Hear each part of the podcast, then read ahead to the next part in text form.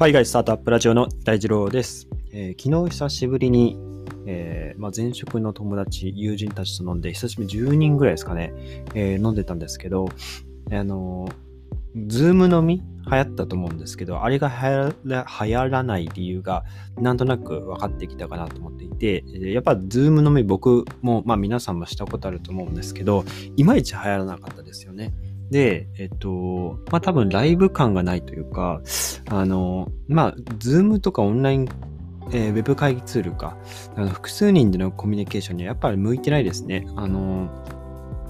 一人がこう、声出したらその人の声しか聞こえなくなって、やっぱ one to one のその1対1のコミュニケーションには特化してるけど、ウェブ会議ツールとかだと、やっぱり1対1の会話、コミュニケーションしか、えっと、できないから、そのまあ、同じ空間に行ってその多方向での会話、コミュニケーションっていうのが、やっぱりどうしても取りづらい。ここが一番ネックかなって思いましたね。まあ、これがどんどんまあメタバースとかになってくると、まあ、よりその、ね、まあ、実際にはお酒飲んでるんだけど、えっと、まあ、そうか、メタバースの空間上でも何かお酒を飲むジェスチャーとかはできるのかわかんないですけど、まあそういったまあ、実際にその同じ空間にいるっていう、その、何て言うんでしょう、同期体験っていうんですかね。それがもっともっとこう、リアルに感じられないと、えー、そういったバーチャル飲みとかは普及しない、流行らないんじゃないかなと思って、昨日久しぶりにその、まあ、リアルで、えー、集まって、えー、感じたことだなと思ったので、まあちょっとオミクロン株が来て、第6波ですかね、来るかもしれないっていうので、まあちょっと旅行会社、ホテル会社さんとかでも徐々にまたキャンセルが増え始めていて、えー、まあ、かわいそうだなというよりかは、そうですね、どうやってこの状況をまあ、しのいでいくかっていうとこですね。えー、まあ、自分ごとのように考えていかないと、自分のその、僕も、えー、いわゆるクラウドサービスとか提供してますけど、まあ、そういった状況によって、今はその IT 系の企業とかって、割と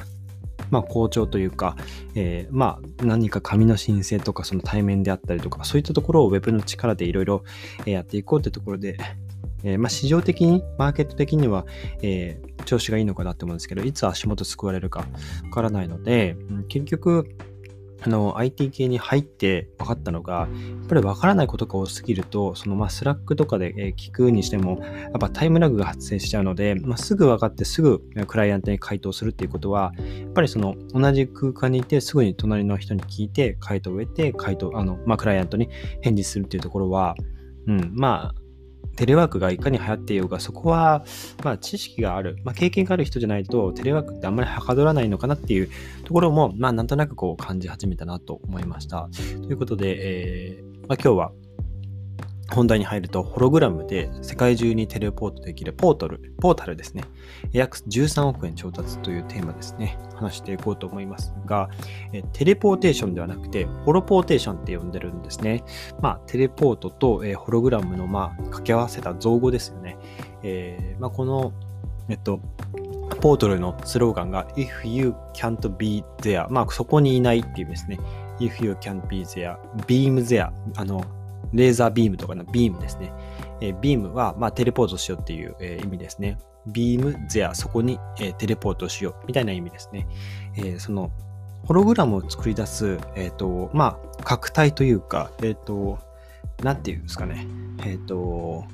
ちょっとサムネイルとかも見ていただきたいんですが、ですですが、えっと、まあ、スクリーン、モニターですね。それをま設置して、ちょっと縦、えー、まあ、縦横、あとは奥行きがどれぐらいでかいかがちょっとわからないんですけど、結構でかそうなんですよね。うん。まあ、ちょっとそれがネックなのかなって思っているんですけど、まあ、実際に今100台ぐらい販売しているみたいで、えっと、使っているそのユースケースとしては、教育現場で、えー、セントラルフロリダ大学で、えーまあ、設置されたポートル、ポータルでは、えそのポータル上に映し出される人が、えっと、医療従事者の方ですね、まあ、お医者さんですね、が、まあ、お医者さんの卵ですね、研修生の人たちに向けて、遠隔で患者の治療法とか、診断法、まあ、そういった訓練を、ま、レクチャーするっていうことに使われていたりとか、あるいはスポーツスタジアムとかでは、ま、ポータル通じて、スポーツ選手が、ま、ファンにこう語りかけて、コミュニケーションを取ったりしています。で、ポータルで、えっと、まあ、演じるそのポータルの中に入ってるホログラムをしてる人は、え実際にその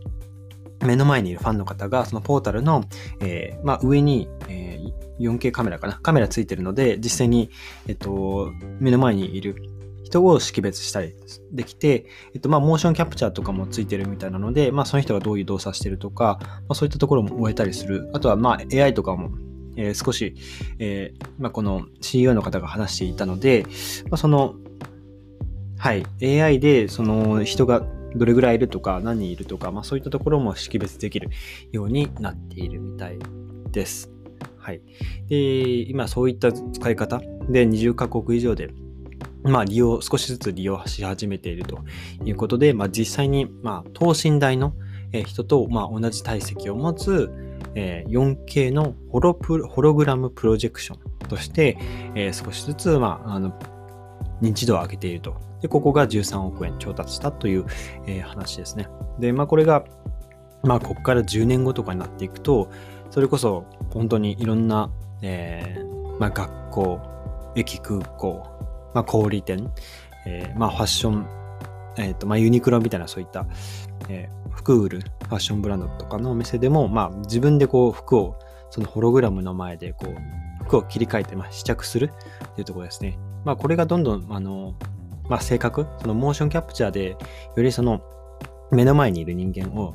より正確に、えー、ま、認識することで、まあ、その服のサイズとか、実際に試着していなくても、M サイズ、L サイズとかで、えー、きっちりこう丈が合うかどうかとか、えー、その、ま、ズボンとか特にそれあれ試着しないとなんか幅とか、え、長さとかが分かりにくくじゃないですか。で、えー、まあ、裾直しとかしてもらって、結構ズボン買うのってめんどくさいですよね。あの、僕も、あの、ユニクロ行くとき、結構、まあ、1年に1回ぐらい買うか買わないかぐらいですけど、え、ー、と、あの、裾直しして、あの、一回も履く、試着室に入って履くのがすげえ面倒だなって思うんですけど、まあ、こういったホログラムで、まあ、その足の長さとか測っていくと、まあ、別に試着しなくても、えー、できた、まあ、製品が自分の,、まあその足にぴったりのものが作れたりとか、まあ、そういったところはどんどん改善されていくのかなって思います。で、えー、あとはまあ医療センターですね。病院とか特にその遠隔医療、遠隔医療というか、その、さっき言ったように、まあ、研修生を育てるっていうところですね。まあ、その、今どういうその大学、医療大学とかで 研修されてるかわからないですけど、まあ、その実際のその、まあ、手術の風景、まあ、映像とかを直に見てもらった方が、あの、勉強になるじゃないですか。よくその、まあ、実際のドラマとかでも、えー、実際のまあ医療現場でも、その実際にまあ外科医の先生が手術しているところにまあ立ち会って、えー、実際にそのまあものを見てというか、えー、研修してまあ覚えるっていうところ、まあ、実際は自分ではやっぱ手を動かして、えっと、やらないと、まあ、こういったその本当に技術っていうのは身につかないかなと思うんですけど、まあ、そういった技術、手を動かす、その技術を身につけるっていうところは、こういったホログラムとかは非常に、えー、まあ、画期的な、えー、ツールになっていくんじゃないかなと思います。あとは、うん、まあ、普通に会社、えー、ホートルの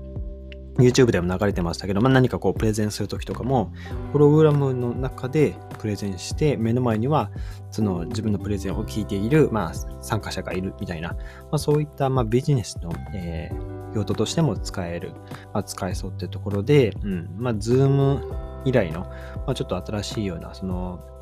世界での、まあ、我々のこう働き方とか遊び方とか、まあ、そういったものを変えられるような、まあ、プロダクトが出てきたなっていうところで、えー、紹介をしてみました。ホロポーテーションってなんか面白いですよね。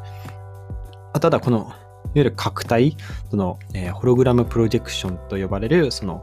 えっ、ー、とポ、ポータルエピックっていう製品が今あるらしくって、えー、ポータルミニ、こっちは